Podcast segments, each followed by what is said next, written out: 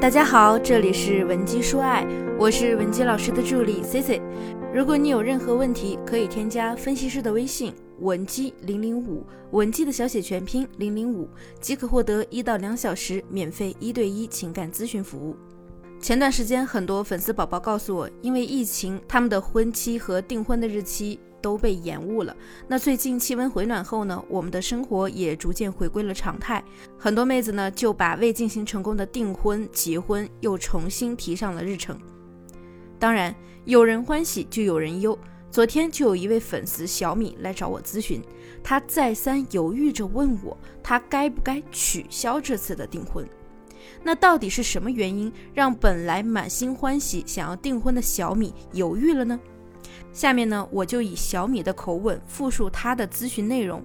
本期内容呢，已经征得粉丝的同意后发出。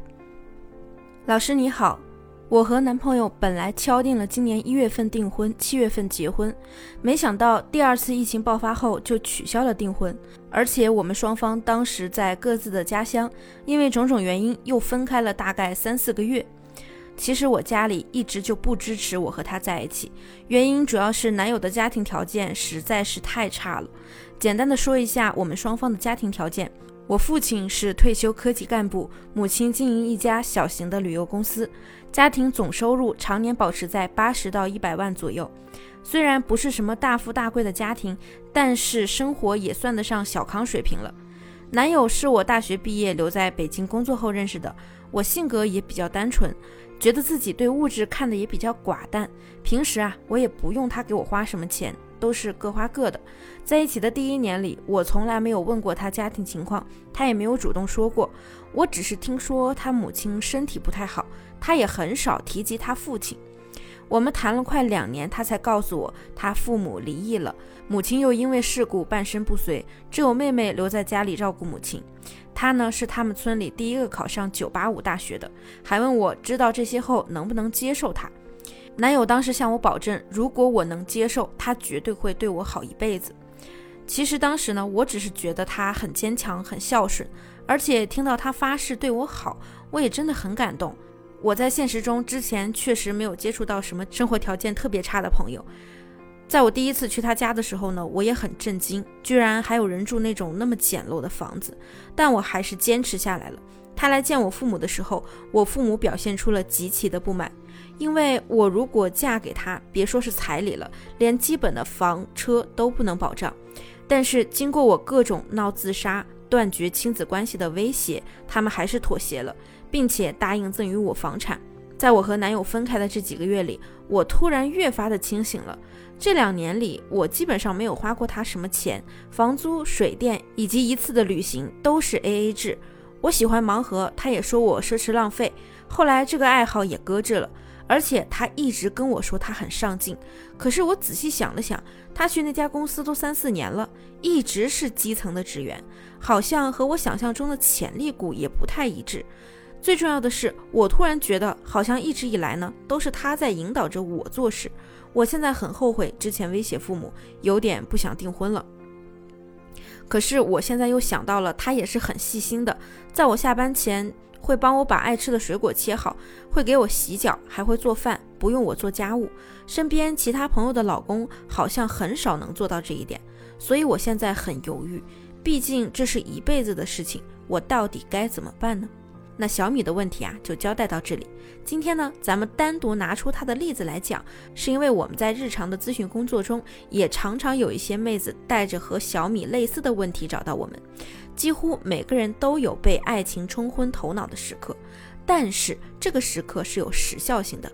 有些人能昏头一辈子，而有些人婚后呢突然醒悟，更有一些人婚前突然就能意识到自己的不理智。和小米情况类似的姑娘们，就是在婚前意识到了自己之前的不理智行为。我们先来整理小米的故事中能给到我们什么信息。第一，双方家境条件悬殊，男方父母、男方母亲身患重疾，无固定资产，无保险。第二，交往期间，男友对小米的沉没成本极少，房租和水电都实行 AA 制。第三，打压小米放弃买盲盒的爱好。那这些是我们肉眼可见的一些问题。接下来，我们再深度的挖掘一些隐藏较深的信息。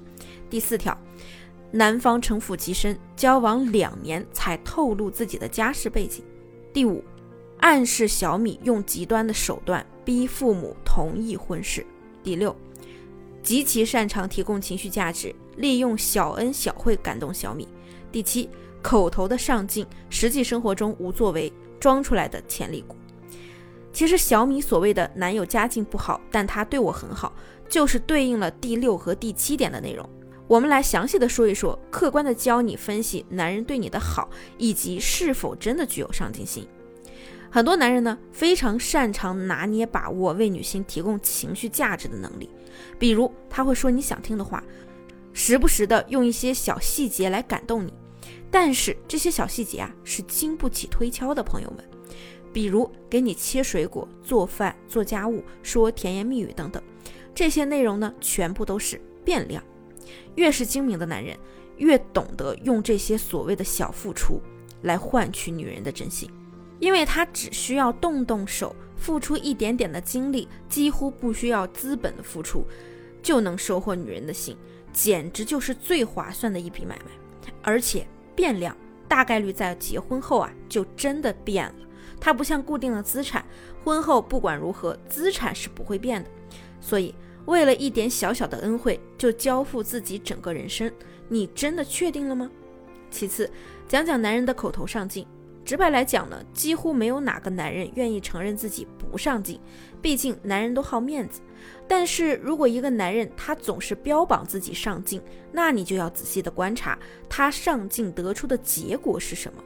比如，男人总说。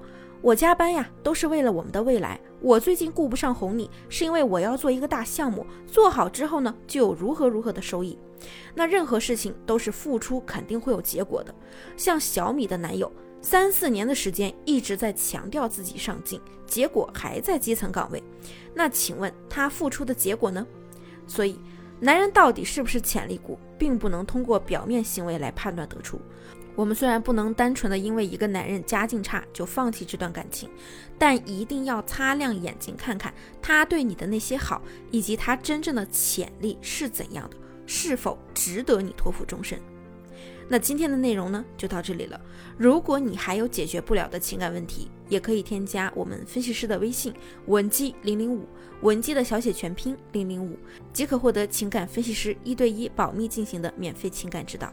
好了。我们下期内容再见，文姬说爱，迷茫情场，你的得力军师。